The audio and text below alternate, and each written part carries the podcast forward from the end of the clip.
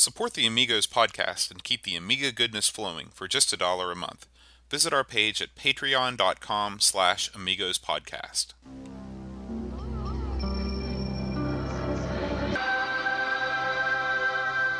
Amiga, the first personal computer that gives you a creative edge. Amigos, the podcast about everything Amiga. Amigos is a proud member of the Throwback Network, your home for quality retro podcasts.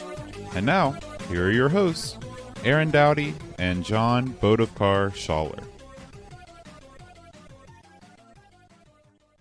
Hi everybody, welcome to Amigos. I'm Invisible John. Hello.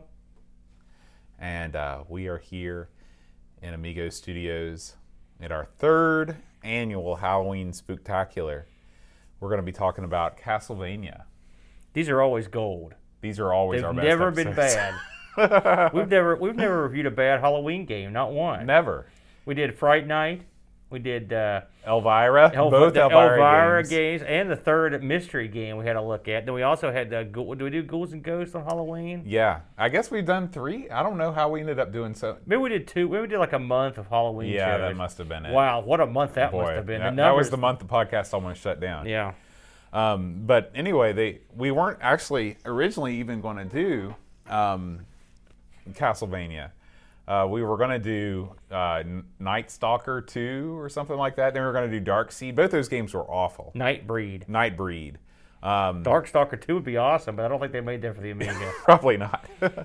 But anyway, we settled on an awesome game, Castlevania. It's very Halloween-y. Yeah. So anyway, before we get into Castlevania, Aaron, what's new in the world? Oh, wait a minute. Before we go into that, we've actually, the show's going off the rails immediately. We got some feedback. So the first piece of feedback we have is from an Amigos listener. I would assume so. He listens to another podcast. Why don't we've got our lines crossed? So this is Dazzly. He is from the UK. Darren Hall. He sent us this picture of him sporting his brand new Amigos T-shirt. So thanks, Daz, for sending that in. Daz is a big Redskins fan. Oh. So we appreciate that. Man, bad year for you, dude. So yeah, Daz, thank you for being my partner in misery with the Redskins. And we got some feedback, too. All right. Let me. Alt-tab ceases to work. Mark Kant wrote in. He says, "Hi, guys. Greetings from Scotland." Mm. He was an A500 user back in the 80s and early 90s. And now a CD32 user for the past 25 years. Dang. Yeah. It's got a good motor in it, doesn't it? He says, "Enjoying your show, new listener. Wondering how I can listen to the early episodes. The iPhone won't let him see any episodes earlier than episode 92.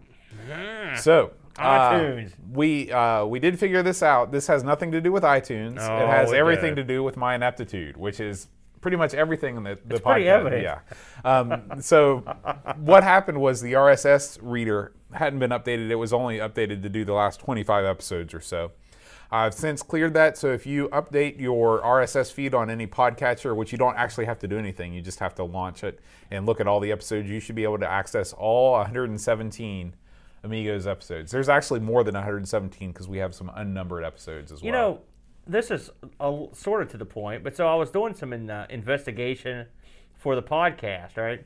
And I'm milling around. I'm doing, professional investigative crapola. And I see this thing. It says, Amigos Podcast. I'm like, what's this? And I click on it, and it's just some random, place out in the internet void. It's got all of our episodes ready to go. Like listed. Really? Like, what is this? It's just like that guy on YouTube. There's just some guy that just started reposting our stuff under his name to get some of that hot ad money that's rolling in. How disappointed is that guy? But it's weird that you occasionally just, I don't remember sharing our feed or anything with this guy, so I don't know. Weird. Who knows? Yeah. Weird. We also heard from Try to Wave Zod. Ooh. And he says, a name, right? He's commenting on our Zool 2 episode. Yes. And he says, both Zools were always crap, then and now. He says one of my favorite Sonic clones for the Amiga is Key, The Thunder Rabbit. Ooh, it came out late in the Amiga's life, but I love it. Please give it a review. If you do, make sure you get the CD32 version. It's got more graphics and a button for jump. Have you ever heard of that one? I have not, so we'll have to check that out, maybe in our next Amigos Plays session. You're going to be appalled by this, but I played some more Zool 2 this week. I've been playing a crap load of Amiga. I'm just feeling the flow, right? And so I played some more Zool 2, and I went back and played some more Zool 1. I played... Zool 2 is quite a bit better, and it's not that bad. It's not that bad. There's a lot of interesting stuff you can do. The exploration's nice. It's not that bad. Okay. So you're walking back your earlier. I'm not walking it back, but I'm just sort of it's electric sliding it back. Boogie oogie oogie. That's right. All right. Well, that concludes our feedback from last week. So now it's actually time to move on to the Amiga news. Hold on one second here. Let me get the Gambletron 5000 here. I got to put on my Lucha goggles for the big match. So, since you're already there, what's the first big thing on there? Let's have you start the show here. Well, we've got a retro Raspberry Pi case shared by Jonas Rulo here on the Google Plus page. These are, my guess, they're called Micro Machines. They're 3D printed Raspberry Pi cases. Looks like they have a Amiga, a C64. Is that like a ZX Spectrum there? Is that an Atari ST? An Atari ST. Those look pretty good. They look very reminiscent. I don't know what that thing is. Is that the? Oh, it's a BBC. The Micro. That's what it was. Yeah, Micro. Right. They're cute.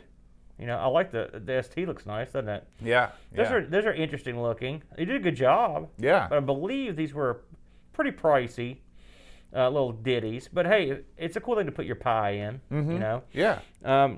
So let's see what we've got here that's not site related.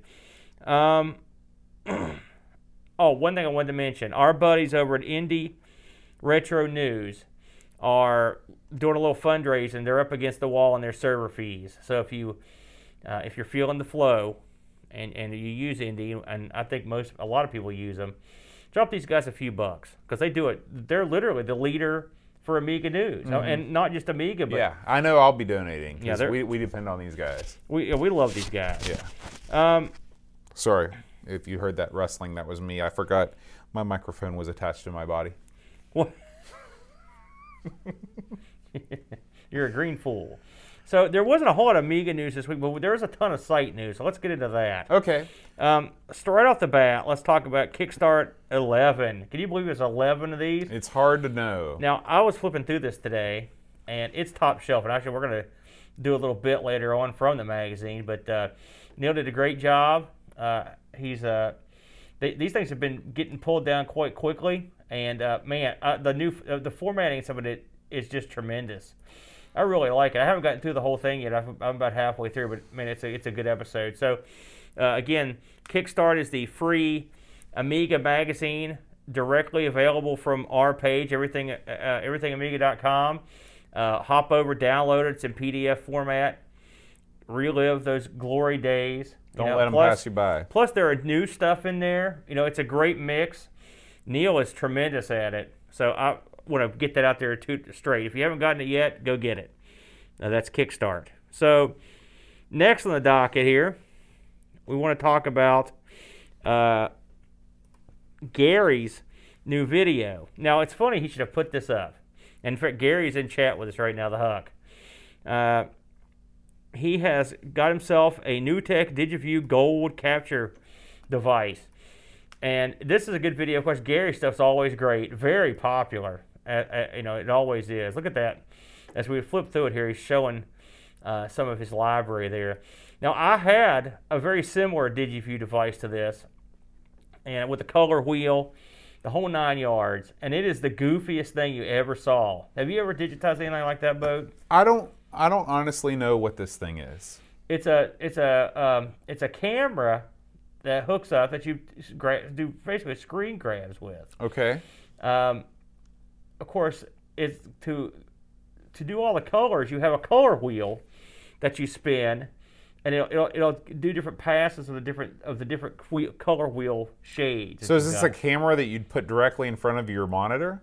Well, you're not taking pictures of the screen, man. You're taking pictures of something else, like a magazine or a photo or a whatever you put down there. Mm.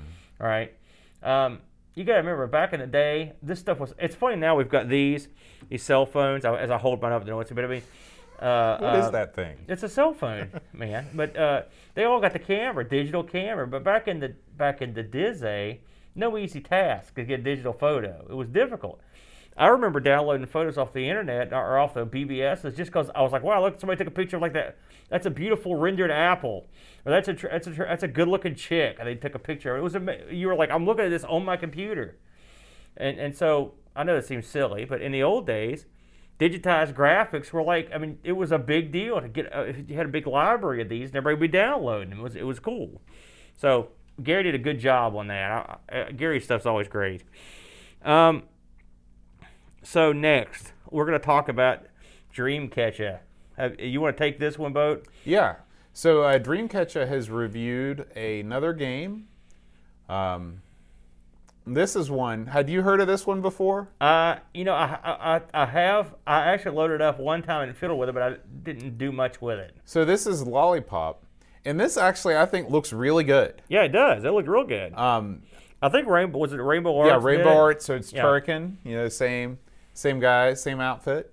And I think that we need to give this a look because, you know, there are so many poor platformers on the Amiga. To find a good one, you know, amongst a diamond in the rough, if you will, this looks like it might be a winner. It does have sort of a very large, well, it's not very large compared to some of the games we look at, but it's got a significant HUD on it there. But it does look like you've got some inventory management that you're doing, some items to collect and things. It's the Amiga way. Yeah, yeah. So anyway, we'll have to check that out. So thank you, Dreamcatcher. Make sure you read. Of course, Dreamcatcher doesn't just review games. He pulls them inside out. You know. Oof. Oh boy, is it over already? Who was that masked man? Oof. Hot up in there. It's hard. I mean, just imagine. Mr. Wrestling 2 probably didn't take that thing off for decades, and yet he did. He was. I love Mr. Wrestling 2. Of all the people you should bring up, he's one of my favorites. As a kid, he was just great. Yeah. The Rubber Man, Johnny Walker. You never saw him without his mask. Well, that guy left. I just kind of put his mask on my head, and this is okay. Me. Okay. That was Lucha Aaron. This is regular Aaron. So anyway, that's it for the side updates this week. No. What? No, it's not. What else? What else is there? Because I myself put some things up. Oh, I don't look at your things. How dare you, sir? So, first thing I put up this week was a look at last week's game, which was Zool 2. And Zool 2, like I said, I had a run at it, and again, like I said, I'm not going to rehash what I just said, but I enjoyed it. It was kind of fun. Of course, I played it a lot last week too. I like that. You just made that all by yourself. Have you not seen anything I've done for months? Have you? I literally never watch your videos. How I'm sorry. Dare you? You're a horrible amigo. I'm too captivated by Gary and all of his things. Well, I can't compete with that. Are you kidding me? So anyway, Zool 2, pretty fun. So I got a wild hair. You know, I was going through our videos and seeing like what was our most viewed stuff. Because I thought, well, whatever we haven't done, I'll make an Amigos play out of it, you know. And so, a lot of the most viewed stuff we've got is from Gary, so I can't do nothing there. And then there's some stuff that I've done, you know, or me and you did what was, you know, hardware stuff. And then there's stuff we already did videos for, like I amazingly like micro pro wrestling and golf. We've talked about some of these goopy things that are. TV Sports Football has like tons of views. Really? Yeah. It's the play of it, not the podcast of it. So I thought, man, how bizarre. But amazingly, our very first episode, which had a lot of hits, we never did an Amiga's Play For, which obviously we didn't do those back then, which was Hybris. And I thought, you know, I love Hybris. I'm going to fire this thing up. So I fired it up. And I was fiddling with Amiga Forever, trying to get a proper output. So I fiddle with the Amiga Forever too. Well, you mean the actual program? Because I've got the Amiga Forever software down pretty well, but I haven't got it perfect. And so I had I finally got it to work, and I was like, hey, I wonder what this does. So I switched from NTSC to PAL, right? And I noticed that there was it ran differently, which it should. Remember we talked about that before with the music from a game we ran. It was running too fast. Right? Yeah. This is a common thing in America. So now is this what we've got up here right now? Is this that the is NTSC? Me running in PAL? This is PAL, and you'll notice that it runs. If you watch it for a few minutes, and you get you can see how quick it's going. And then so I switch over to the NTSC version, which you right there. Here's the NTSC. And you'll notice a tremendous difference in the amount and how fast it runs. Oh, yeah. And it runs great. It was a lot more fun. I did a lot better, too. As I explained in the video, if you're an old Amiga guy in the States, you get used to playing everything in PAL mode and the screen's all jacked up. So my version of this for the Amiga, the disc version, it was the PAL version, and the screen was slid down. And you just got used to playing it that way. Mm-hmm. So to play it at this speed was a lot of fun. It really looks, I mean, it looks like an arcade game playing at this speed. It does. One thing I liked about Hybris, it does have sort of a meandering feel to it, mm-hmm. and which I don't have. I like the PAL version, but I would say this it does have a different feel when you're playing at full quick speed like this. So. It was just a little crazy experiment I did, but I basically wanted to play Hybris again. I hadn't played it for a while, and I enjoyed it. I've got I've gotten a method now that I'm going to be cranking out a lot more of these. I've been playing a lot more. I'm really getting into it, and winter's coming, so I'm really feeling the flow this year for the Amiga plays. So awesome. I'm going to be cranking out quite a few of these. We're going to have another multi-platform romp this coming Sunday over at Amigo Studios East. I think we're going to be for certain playing Zool 2 on the Jag. And I think we might dig into some 3DO this time around. I will say fun. I put up the last of our Sega Saturn ventures, which was VR golf. Mm-hmm. So if you want to see me and Boat, especially as I mentioned under the video, my short game needs a bit of work. It was my putting was god awful on that day. So yeah, but that's pretty much. I think that covers everything we released this week. Hmm. You can see me again. Yeah, I know. I'm back. Put the mask back on. I'm like a floating head now. No. Yeah. So I've got something we're going to try here since we're done with the news. We're done with the news, right? Yeah. So, as I mentioned that the new Kickstart's out, Kickstart number 11, Neil's magazine, official magazine of the Amigos. And Neil always has, when it's a magazine, he puts in charts for the games that were out that year. And I thought I'd go over some of these with you and just see what you thought about their place on the charts and I'm not going to, because you'd never guess these in a row, so I'm just going to go down the top 10 and see what you think about these. And we'll see if there's some here that we haven't covered we might want to have a look at. So what this is from? This is from January-February of 92. Okay, on the Amiga. And there's also a few others we'll just hit briefly. So number 10 is a game called First Samurai, which we haven't played that one yet. No. I like samurai games, though. Number 9, Terminator 2, which I believe that's the gun game, right? Mm-hmm. And number 8, and this is a game that comes up a lot, and we haven't ever played it. At least I haven't. Megalomania. Now, did you do that on any Amigos play or anything? No, boy, I always think about that being like an old Atari computer that one over there, or something like that. Yeah. Now number 7, we have played. We both really liked. It's surprising. Jimmy White's Snooker. Oh yeah, love Snooker. Love Snooker. Snooker. Number 6, Alien Breed. Mm-hmm. Right. Number 5, The Simpsons. Now, I'm not sure about this. Is there just a straight Simpsons game? I don't think so. I think that's Bart versus the Space Mutants. Well, they've got 2 Bart games on the Amiga. Yeah. I wonder which one it is. Number 4, Lotus Turbo Challenge 2. Hey. I love that one. Yep. Number 3, James Pond 2. Number 2, Heimdall. Remember, we had a look at that one a while back, I believe. I'm trying to remember Heimdall. I think it was in the magazine. We looked at it. Now, number 1 I find appalling. Appalling, because it's so bad. And I looked at this in an Amiga's play, and it's god-awful. Number one Amiga game. This sunk the ship right here. In February 92, WWF WrestleMania. That game is god-awful. It can't be that bad. It is you do a play on it and see what you think about it. Now, here's something just for fun. Neil also puts in some stuff that's culturally relevant at the time, right? So I'm looking over these movies that were out. I'm not going to go through all these, but I haven't heard of a big chunk of these. See if you've ever seen or heard of these, right? See if you've heard or seen any of them. Okay, do you remember a game? This is the UK charts, mind you, but there's tons of bleed over, right? So in 92, there's number 10, This Is My Life. Nothing. Number 9. I remember hearing this, but I never saw it. Radio Flyer. Oh, yeah, I saw Radio Flyer. Is that something about a wagon or something? Well, it's a story about child abuse. Oh, crap. That doesn't sound fun. It's not really. Okay, number 8. The Mambo Kings. Yeah, that sounds pretty good. I remember that.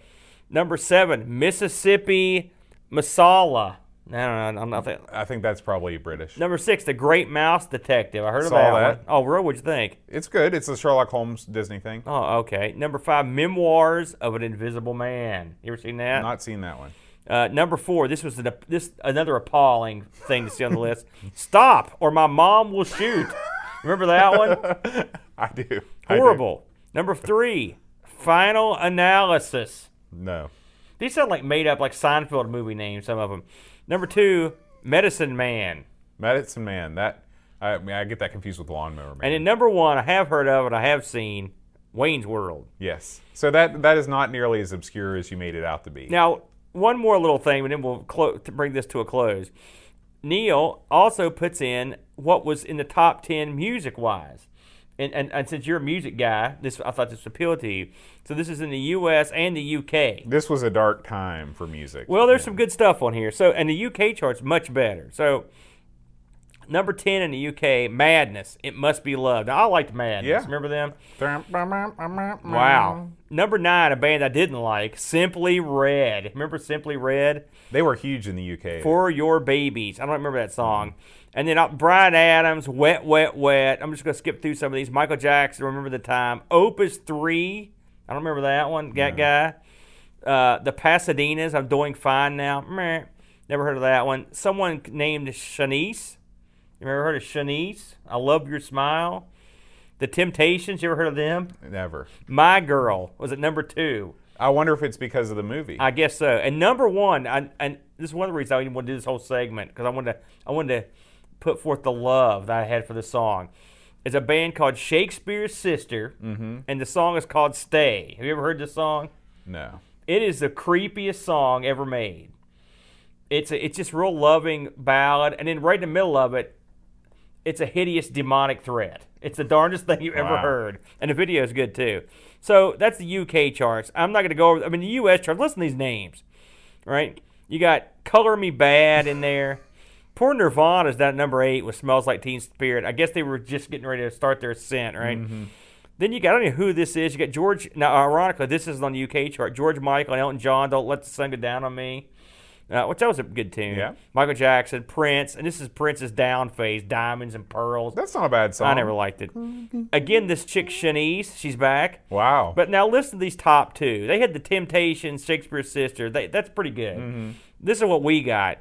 Mr. Big, To Be With You. That's right, Monster Valley. And number 1, Right Said Fred, I'm Too Sexy. Yep. That's what we got. I know this time period very well because I was in 5th grade at this time, and I remember all of that. I remember the movie My Girl coming out. I was in love with the girl in My Girl. It was a great time to be alive. It was a great time to be in 5th grade at Hurricane Town Elementary School. No, it wasn't. So that was 92. And, I mean, again, Neil goes on about a ton of cool stuff. He's got what was in the arcades in 92. I mean, you really get the feeling. And 92 was sort of a bad year. As I look at those, it's not the best year for movies or for audio. But still, they all can't be winners, right, Boat? No. All right, well, it is time to move on to our game of the week, Aaron. The game of the week. So. Amigos, game of the week. Remember when I used to put in those bumpers? You did that like, it's funny, I was listening to an old show, and you did that, and I about fell out of the chair. It was incredibly loud, because I didn't know how to balance the audio. Where did we do that? Yeah, so this week, we're going to take a look at Castlevania. Now, I want to preface this, not a review, but a personal opinion. We both had a good idea that this was just trash. All right, I want to alleviate my suspense. Are they going to like it? No, it's garbage. That much said, there's an interesting. I knew that buried in here would be some interesting stuff. So, and it's a little bit interesting.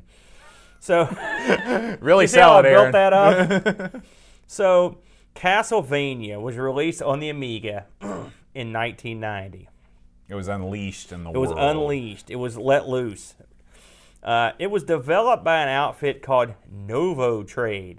Now, I looked into these guys. I'm going to stop right here just so we can talk about it because we know what they released. So what were they doing? Okay, so Novoblade, we've already covered one of their games. They did Blades of Steel. Okay, makes sense. Konami. We didn't hate, all right? Yeah. They did Impossible Mission 2, which is a fairly popular game. Mm-hmm. And they did Mickey's Jigsaw Puzzle. Okay. You know, Mickey Mouse. Right. Oh! That's the sound uncanny. He makes. Yeah. What is that sound anyway? What's he doing there? He's laughing. Ho ho! That's his laugh. What's he do when he cries? Ho ho! That's a. Do you make the same sound at a lower pitch when you cry? That's exactly what I do. I'm sad, boat. I'm happy. And he also did World Trophy Soccer. Ho ho! So these guys, let's talk about. Because I mean, we've got to get into them. Novotrade is their name, right? That's right. So first of all, they changed their name. Around let's see when they changed their name to Appaloosa Interactive, which Appaloosa. That's I wish I knew what that meant. I don't know. That means something. Now get this. So Novotrade was founded in 1982 in Hungary. So a lot of the people that worked on this stuff were Hungarian. That makes sense. Who'd have thunk it, right? And who else would you get to do the Dracula game than a bunch of Hungarians, right? Very true. That part of the world. They were around for a good while. They changed their name in November '96. So they were Novotrade until '96, and they became Appaloosa Interactive. So they had like a couple. They had 150 employees in 2001. They were still cooking. Wow. Ponder that, if you will, as we look at this game footage. So listen to some of these games they did. They did a bunch of games. I'm just going to name off some of the games they did. Oh, by the way, they flopped over in 2006. So 11 years ago, they finally died, but that's still a pretty good run. That's a good run, yeah. If you consider that they outlasted a lot of really good game developers. So they did The Adventures of Batman and Robin on the Game Gear, which I've actually played. Get this, they did California Games on the Mega Drive, and some of the guys that worked on that worked on, well, at least one guy worked on that. They did Contra, Legacy of War, and the Contra Adventure on the PlayStation. Those I remember hearing about those. Get this, they did Echo the Dolphin, and they did all the Echo games. Who'd have thunk that, right? Again, looking at what we're seeing on the screen right now. Right, because those Echo games were not bad. They did Exo Squad, which is one of my favorite cartoons. I don't know if the game's any good. Holyfield Boxing they did. They did Impossible Mission 2 on pretty much all ports. They did pretty much everything on that. They did Karateka. They ported that. They did a lot of dud stuff. I mean, there's a million things on here. I'm not going to go through them all. But one thing they did do, and this is their last game, and I sort of want to play it, Jaws Unleashed, and they released that in 2006. So that's I swear to you, did we talk about Jaws Unleashed? Because I remember we were thinking, why did they do a Jaws game in 2006? Right. I'm sure that we mentioned that. So that was their last game before they flopped over. So kind of weird. So the next thing I wanted to do is like, who worked on this? Who were the individuals? Well, they're not listed on Hall of Light. They're not listed anywhere, but they are listed in the game. So I got their names. I want them to be held liable for these. So, and these are in Hungarian, so I'm going to give this a shot. Okay. So you got a guy named Peter Agax. I think he was the artist. It doesn't say what they did, but looking at what the other stuff they had done, I tried to kind of guess. Now get this. These guys had great names. This guy, I think, was a graphics guy. He also did programming. Zoltan Toth. Oh, man. Anytime you can name yourself Zoltan. Zoltan Toth. That's the guy from Big, the fortune teller. And get this, you know what his nickname was? And he appears in some games under his nickname, Sultan. That's a cool nickname, too. That is a cool nickname. But I'm telling you, if your name's Zoltan, you don't need to go with that. Yeah. If my name was Zoltan, I'd have a T-shirt with it on there. Just like Wilcox was wearing at the party. American names are so lame. It's like a Bill. Bill Smith. That stinks. Yeah. We don't have a Zoltan walking around. So then you've got a guy, and here's another guy with a great name, Josef Molnar, and he spells it J-O-Z-S-E-F. That's awesome. Now, this guy was a programmer. I think he was a programmer on this game.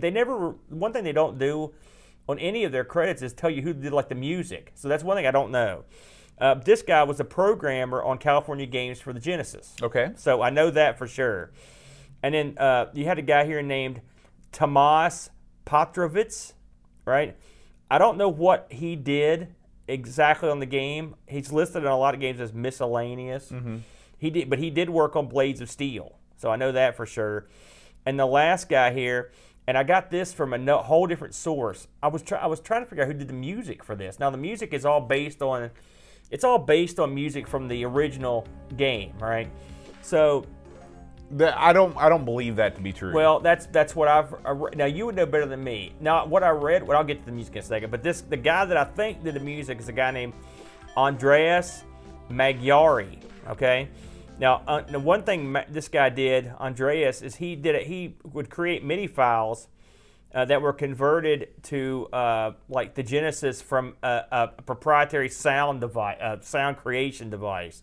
So I don't know if he actually. He's listed on several sites as the author of the music. I can't confirm it with like any of my usual sources, but I, you know, what the heck. So anyway, that's the crew that put this together, a bunch of Hungarians. Kind of neat. Mm-hmm. Some of these guys are still working, so more power to them. You can't win them all. And we don't know what... One thing when you kill these guys on these horrible, horrible games, who knows what kind of constraints they were under, time. Right, maybe they had 2 weeks to do this. Yeah. Right, so you never know. So anyway, getting back to the game. So this game came out on one disc. Again, this came from Konami. We know them all too well. Batman Returns. They did Bill Elliott, NASCAR, Blades of Steel, Double Dribble, which we looked at, Super C, and the Teenage Mutant Ninja Turtles and Teenage Mutant Ninja Turtles, the arcade game. These are all Konami licenses on the Amiga.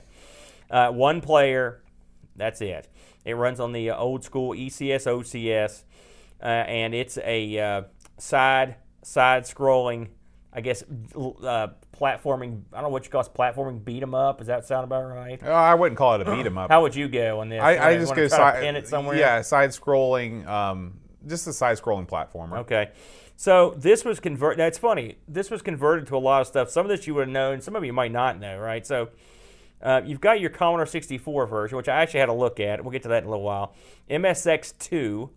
The Famicom disc system, which I've heard about, the disc version is different for the Famicom than the actual non-disc version. Do you know what the differences are? Yeah, the Famicom disc system version is actually more of a role-playing game. There's a lot more items and stuff, and it's called Vampire Killer. It's a lot more in depth, and a lot of the things that appeared in Symphony of the Night were borrowed from that FDS version of the game. No kidding, no kidding. So it also appeared on the NES, of course, and / Famicom, the regular non-disc-based version, a virtual console. The PC had a port, which I looked at that too. I'm sure that was god-awful. The Sharp X6800, or 68,000, I'm shortchanging it by, and...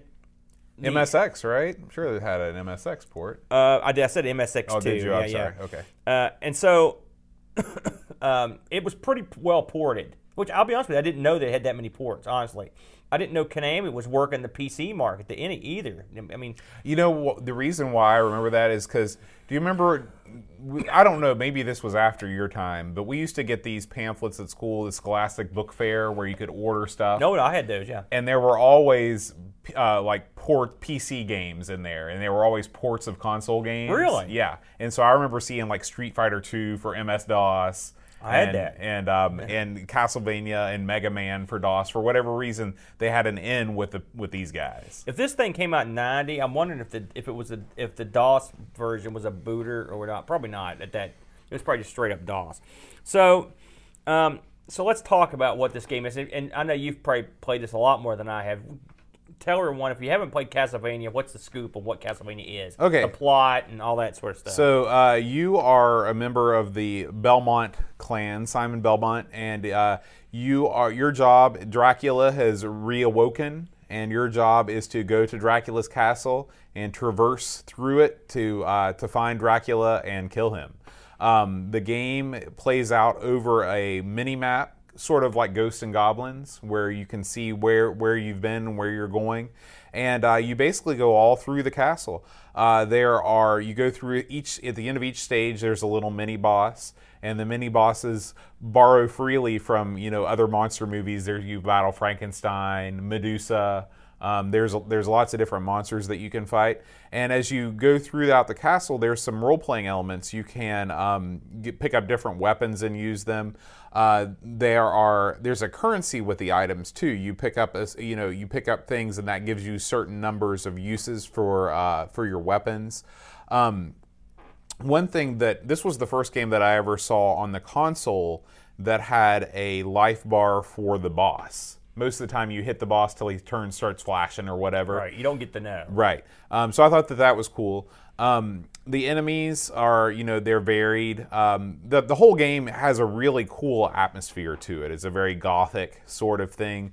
And of course, Simon Belmont's weapon of choice is a whip. Although you get several projectile weapons, your main weapon is always a whip. And it's, of course, you're fighting, as you get these levels, you're fighting a bunch of crazy monsters. You've got Medusa heads, and you've got bats, and you've got zombies, and, you know, junk like that. So I know this game was sort of almost legendary on the NES, right? I mean, this was a big deal in the NES. Yeah. I played this when it came out, and I didn't like it. And I still don't like it. I've never understood what the fuss was about. I mean, don't get me wrong. I like the idea of a game where you take on Dracula and monsters and stuff, but it just, the whole idea of going around and whipping sconces and getting, you know, stuff out of them, it just seemed like it was a lot like the Zelda. I say probably Zelda. It's like you go around and everywhere you go, you dig a hole or whatever, pull up plants. I don't get it. I've never understood. It didn't make any sense to me why you would even do it. I know you're going to rebuke me somehow, but I didn't like having to go and whip everything I saw. Well, let me ask you a question. If you were going to introduce power-ups into this game, how would you do it? Probably a leveling system, sort of like Kadash. I thought would. Now, granted, Kadash was well after this, but I mean, ideally, I understand what you're saying. This is an old game. They were playing what they were playing the hand they were dealt with and with what they had to work with. Because you're not just going to. Otherwise, you end up with Zool, where stuff is just laying around everywhere. Well, it doesn't have to be that bad, but listen, you gotta understand and this is conditioning for me. I came off the PC where stuff was a little more involved than this, and so I wasn't really playing these kind of games at the time. It's funny, I've played more Castlevania this week than I've ever played combined. And I even played a little bit on the NES, and I enjoyed it more than I ever did before. For one thing, the NES version is even easier than this one because I can control my guy. Mm-hmm. We'll get to that in a minute, but I'll just, for full disclosure, I was never a big fan of this series. Now, as it went on, I haven't played the newer ones, and they are probably pretty awesome. Have you played any of the other Castlevania games? I have not. I've never played a single other one. So, so I'm not condemning the series or any of that stuff. And I like the music from several, like Symphony of the Night, I think that's got tremendous tunes. I've listened to the soundtracks of a bunch of them, but I've never played them. So, like Boat said, you go through, I think there's 6 levels, aren't there? And at the end, you fight Dracula, not to spoil it. And he has a couple of different forms. I think he's 2 forms or 3 forms. I can't remember. There's the Dracula where he opens his cape and shoots stuff. Then there's that weird monster he turns into, and then you win, right? That's the last guy. So, that much said, it's your basic run to the right or run to the left. Go up and down stairs and shoot stuff. The atmosphere is cool. Again, keeping in mind this was ported over from an 8-bit NES to a certain degree. For an NES, if I saw this screen on an NES, I'd be like, "Hey, that looks pretty good." To see this screen on an Amiga is horrible. When you can say, "Hey, that's comparable to the NES version," not good. Right. Not good. Right. And that's so we'll look at the NES version actually. That's my first gripe. This looks as 8-bit as you can get. It doesn't look that good. Secondly, this thing has individual tunes for each level.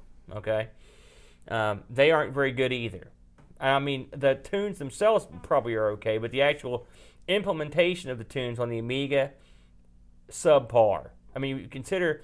I just listened to a bunch of stuff from Shadow of Beast this week, and it's the same system. They had the exact same stuff.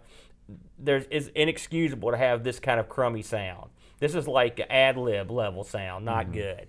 So there's that. But I can forgive both those things, all right? Because inside there's an interesting game, and it's, like I said, the theme is cool, but there's one sin that this game commits that is unforgivable, and that is the controls. This thing is a hot mess when it comes to controlling Simon here. And it's difficult if you're watching at home and you're watching this long play that we have going on here. it's difficult for you, because this guy is obviously an expert at this game, and he's making it look easy, but this game does not control nearly as well as he's making it look. The guy has trouble turning. He has trouble moving up and down stairs is difficult. The fact that it's funny, the one thing I thought, man, this is going to be a real tough thing to get around is, and on the NES version, you've got that second button to throw your other weapon. And I thought, man, that's going to be a real hassle. That wasn't that big a deal to me, holding the button down a little longer. Yeah. That worked fine. It's just the fact of moving. Right. Such a large part of this game is negotiating stairs as you move throughout the castle. And you have to be totally lined up with those stairs or you'll jump instead. Yes, and that is a real hassle. Another thing I don't like is the enemies. They come out in bunches, and it's one of those games where if you leave the screen for a split second, they're coming right back at you, a big horde of them, and it's a real pain in the butt. I noticed the DOS version did the same thing. You'll have so much stuff on your tail, and if you stop, it's what gets you in trouble is when you have enemies on both sides of you, right? I was going to ask if we had the same problem. And that's true. To be fair, that's true in the NES game too. Really? Yeah. Any way it goes, turning to the other side is a chore, and it shouldn't be. And I think it's magnified in the Amiga version because of the jump situation. Right. Well, it's comparable to Kung Fu or Karate Master, where you've got the legions of guys, and then you turn around and there's a bunch of them, and they're right on top of you. It's funny. I just played that this week. It's funny you should mention that. And I will say, and you're right. Although that one you can spin a quicker than you can. I played it on the arcade machine with the arcade controls, granted, but I tried all kinds of crazy stuff to have better control on this. I played with the keyboard, believe it or not, and this has keyboard support. I played with a couple of different joysticks. I played the gamepad, and nothing gave me any sort of nothing worked to make it better. He just is a slow. He also is goofy looking. Don't you think he's? I mean, he looks goofier than any other version. Yeah, he looks pretty darn goofy in this. He walks weird. He walks strangely. He's not really like the jump animation is right out of Huckleberry Hound, where there's no bending of the knees. Something else. I mean, if you look, I looked at the C64 version of this, and the C64 version doesn't look as nice, but it looks so much better. Right, and that's the thing. If we switch over and look at the NES game, I mean, it doesn't. The sprite is not as detailed, but overall, I think the game looks better. The way it uses colors. And the way that the sprite is animated much better. Now, this game is not going to win any awards for fluid animation on any platform. He's always kind of awkward when he walks, when he jumps. It's every weird, version but, he gets almost unchy looking. Yeah. What really gets me. I mean, you can get past a lot of this stuff. And like you said, the other versions aren't as attractive, but if they just look better to play, and they are better in the case of the NES. I didn't get to try the other ones, but I tried that one. Even the PC, he didn't look as lumbery or as tough to control as he does on the Amiga version. Plus, I'll tell you something else about the Amiga version. It's dropping frames like they're going out of style. Why? How is this possible? Right. This is the freaking Amiga. We can't freaking run this 8-bit, like, little dinky game. I mean, are you kidding me? They're inexcusable. And so what that tells me is this probably was a rush job. I don't know when exactly. I don't think I've got the month it came out. I know it came out in 90, but I'm wondering if it's one of those deals where they're like, we need to get this out now to capitalize on such and such. I mean, it didn't happen. And you'll notice that no other Castlevania games came out on the Amiga, and I'm wondering, and I'll get into this later in terms of availability, but I'm guessing this didn't do well. And you would think, I mean, I know you would know better than me, but when a Castlevania came out on NES, I know it was a big hit, but I mean, it was pretty much a big hit instantly, right? It's not like it took years to develop a following or anything. Oh, yeah, and this came out. What year did this come out on the Amiga? 1990. Okay, so this was already a 3-year-old game. Right. It came out several years previous on the NES.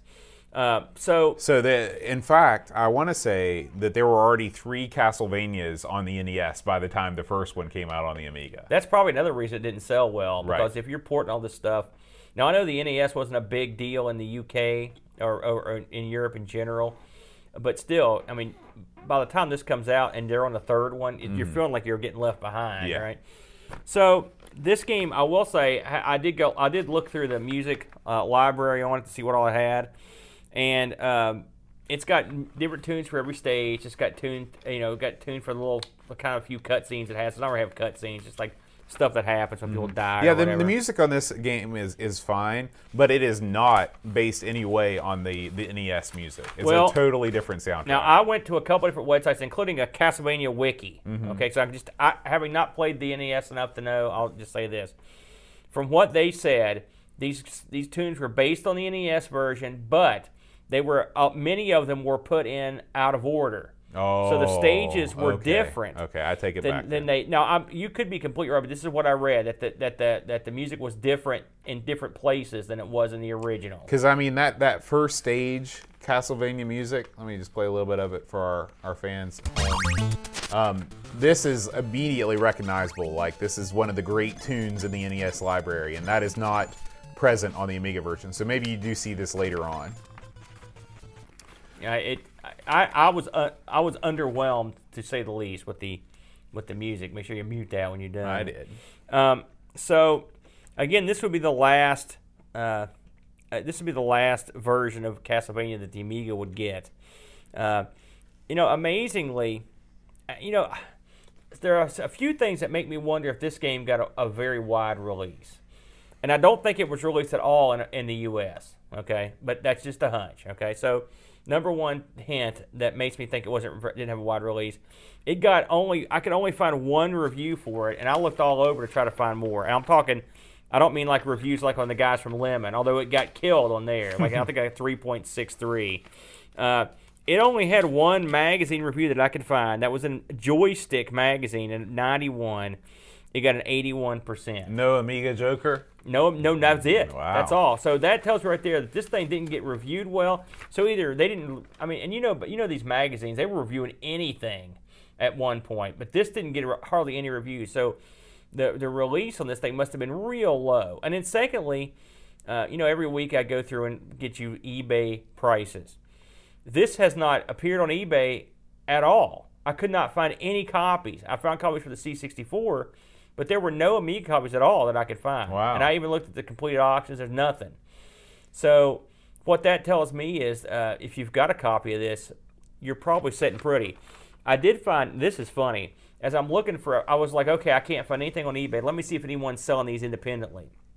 And I found a guy on the English Amiga forums from 2010. Okay, keep this in mind. He was offering $120 for a copy of this or Blades of Steel or something else. For one copy, and he got zero responses. Now you know how these boards are. For that kind of money, people would sell just about anything, and he got no responses. And he checked back for a year. So I'm guessing that this is a very, very rare game.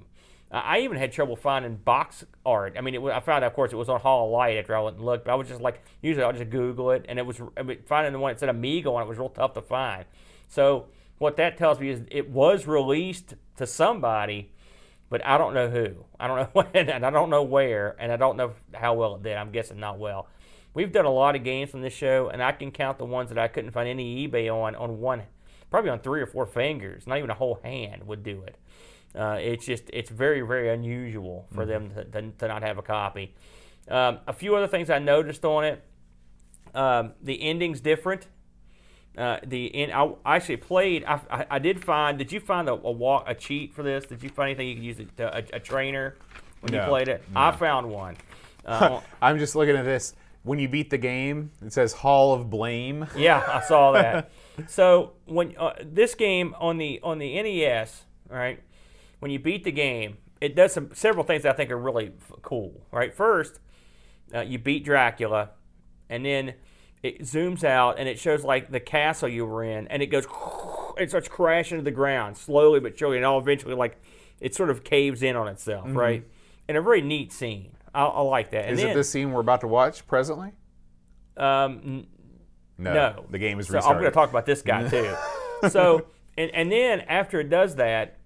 It shows you credits, and these credits are all like old movie monster actors. You've got Bela Lugosi and Lon Chaney. All the credits are these old actors, which I thought it was very cute. In fact, I remember hearing about this a long time ago and thinking that's kind of neat. In the Amiga version, lightning just strikes where the thing was and it just goes away. Much lamer than the actual falling down to the castle. And then it goes right to that hall of the Hall of Fame, except it's called the Hall of Blame. Right. Which I don't know what the even... What is that? Why would you even write that? Hall of Blame? It's on you for buying this thing. Yeah, no kidding. You know, so I thought that was pretty lame. And then one other thing I wanted to point out is on the open, and maybe this is on the NES, but you explained this to me. On the opening screen of this, it shows the castle, it shows Belmont, and you know, out there and everything, and then it shows this like a scroll. A guy appears, a fat fairy, all right.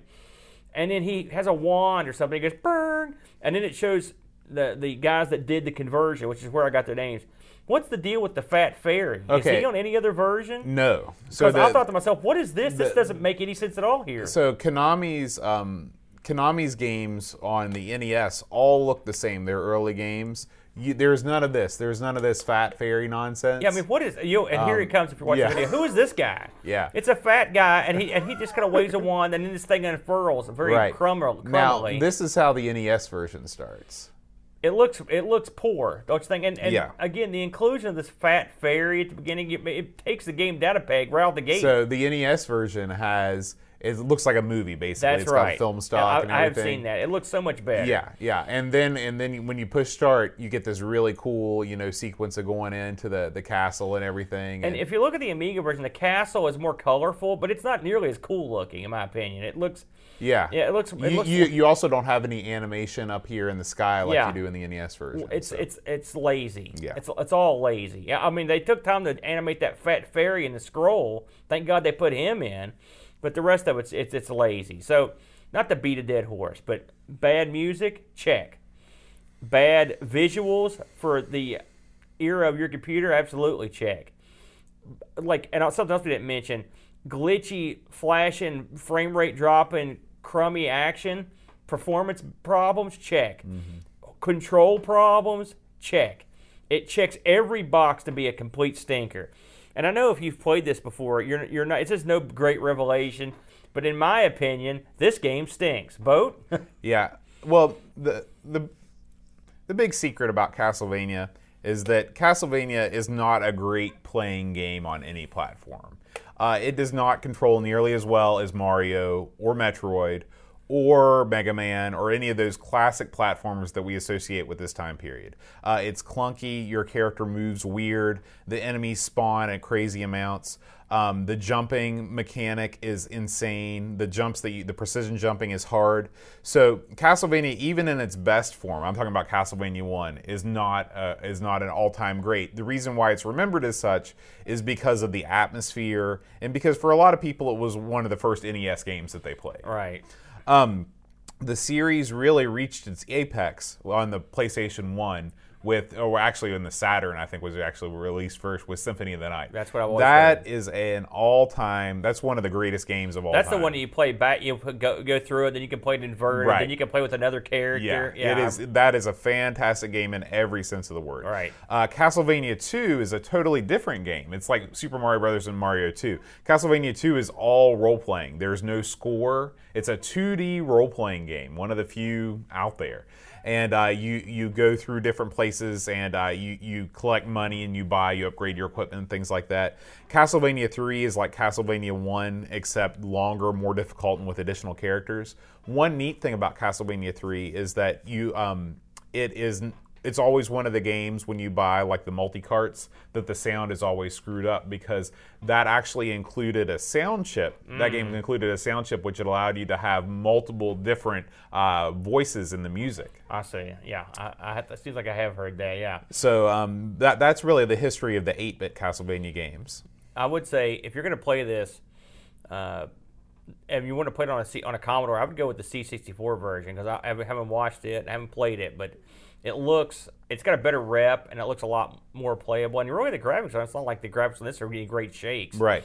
You know, your guy's still a lumbering goofball, but at least on that you control. It's funny, some of these games I come across, and people are like, the C64 version is better. And sometimes it is. I mean, sometimes it's amazing that you could botch something to that degree, but, you know, botch they have. And this one here was a big botch.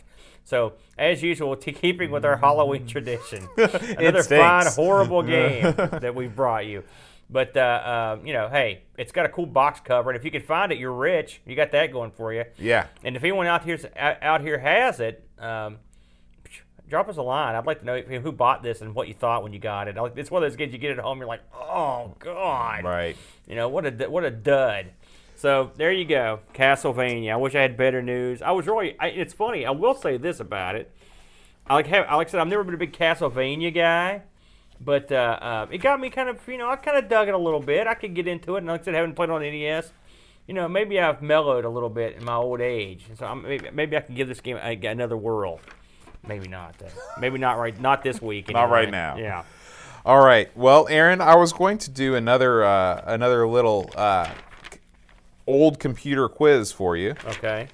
I'm looking around here in this magazine. Okay. Here's a good one. All right.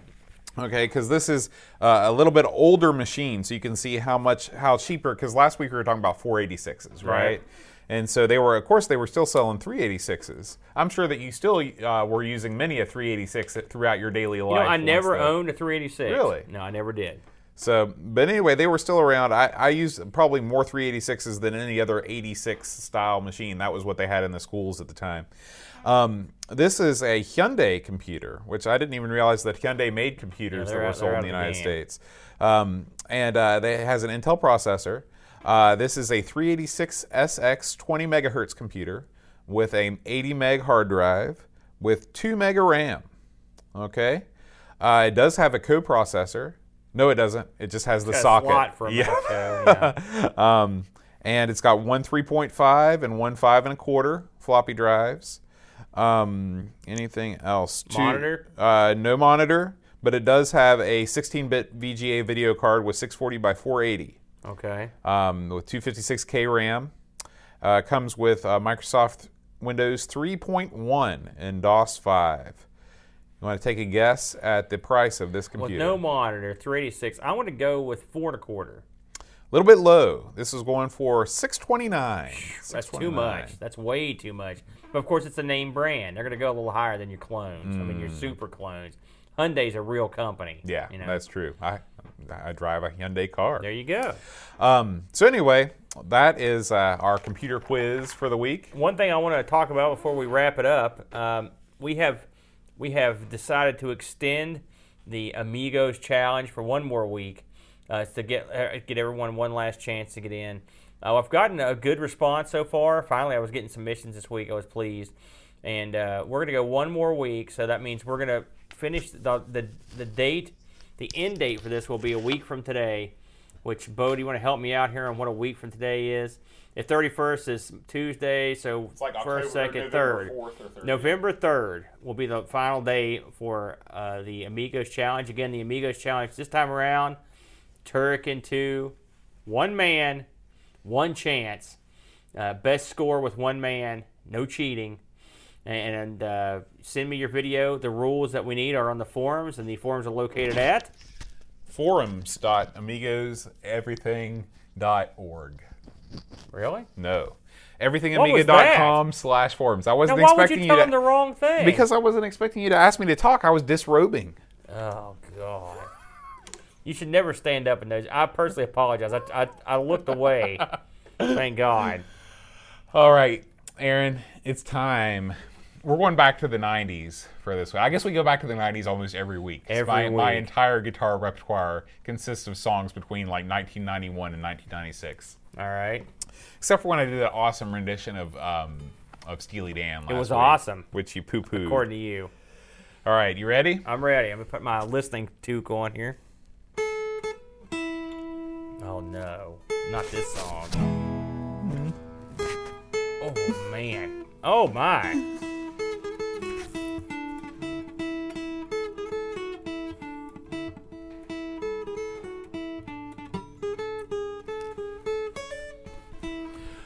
See Brian Jones, Paul Harrington, Alan Kebab, Graham Vibke, Brent Dowdy, O'Brien's Retro and Vintage, Gary Hucker, Christopher Hassel, Tommy Humbert, Stad, Jonas Rulo, THT, Alan Kebab, Anthony Chavez, Tapes from the Crib, Josh Nan, Will Williams, Adam Battersby, Chris Foles, Dreamcatcher, Lauren Giroux, Darren Coles, Ravi Abbott, Jason Watts, Pixel Dawn, yeah, Lane Denton, Daniel Bingston, Brutal Barracuda, Neil Mansell, Adam Battersby, and Bjorn Barman.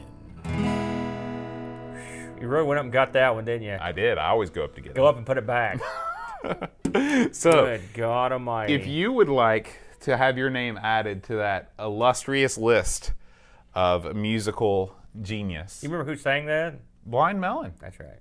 Shannon Hoon. You remember the video for that? The late great, yeah, the B-girl. The B-girl. She was a big deal for a while. She was. She was. I wonder what she's doing right now. Oh, who knows? Who knows? Like, maybe she's still in music or maybe dance. So. I doubt it. But they, I think that that was really their only hit, right? You know, nothing is more appalling to me than some glory hound goofball in a dumb outfit trying to get attention. I can see why you'd say that. Next week, Aaron, we are going to take a look. And you know what? I didn't even finish that thought. You had a thought? Listen, guys, Patreon. It's a thing. Wait a minute, what's happening here? Oh, now it's a... Go ahead. Okay. I'm sorry. Patreon.com/Amigos Podcast. If you would like to support this show, if you would like to see more Amiga-related talk, video, buffoonery, sombreros. What? Whatever. Are you mocking me? You know, help us out. $1 a month. It's cheap. Or 50. Or 50. Whichever you prefer, one or the other. Also, Amigos shirts. If you go over to everythingamiga.com and click on the Clothe Yourself link there on the page, you can get one of these Amigos shirts, just like Daz. When's my mime and puppet? The mime and puppet bar show, or the mime and puppet bar. Not a show. Can you imagine that show?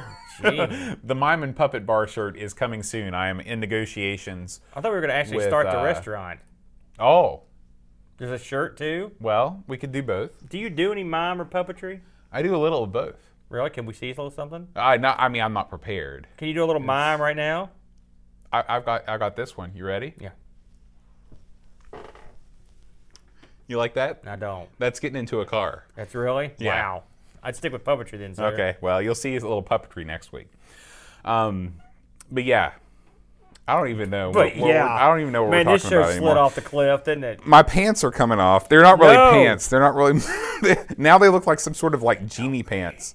I don't know. That's not what they look like. It's getting weird in here.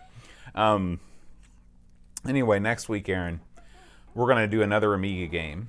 Well, no, you don't know what we're doing, do you? I do. You're panicking, trying to figure it out. I knew you'd say that. We're gonna do WizKid. Okay, WizKid we played on the Amigathon, and it is so crazy. It is so out there. That is a weird game. That I couldn't believe it, and so we're gonna take an in-depth look. It's weird what you're doing with that mask. Well, can't puppet this guy. You can't. Hi, how are you? You can't puppet a luchador. No, you don't. That's almost insulting. That's true. What are we doing? WizKid? WizKid. I thought it was Whizball. Yeah, WizKid. Whizball 2. That's right. I got it. That's right. So until then, make sure you keep checking out us on Facebook. And happy Halloween. Happy Halloween. We're going to put up a special Halloween video of Aaron's Halloween party. Also, happy orange and black spirit day, if that's your bag. Okay. And also...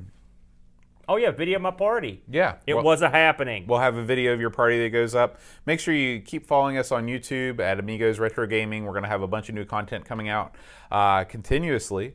And if you have any questions, drop us a line at amigospodcast.com.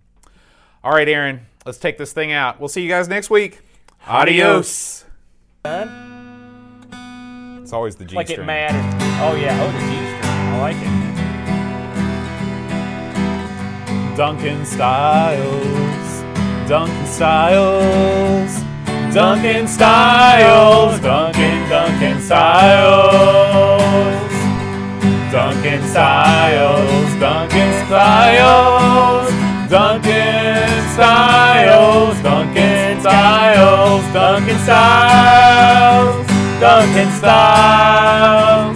Duncan Styles, Duncan Styles, Duncan Styles, Duncan Styles, Duncan Styles, Duncan Styles. Yeah. Nice. Now that's pretty good right there, I think.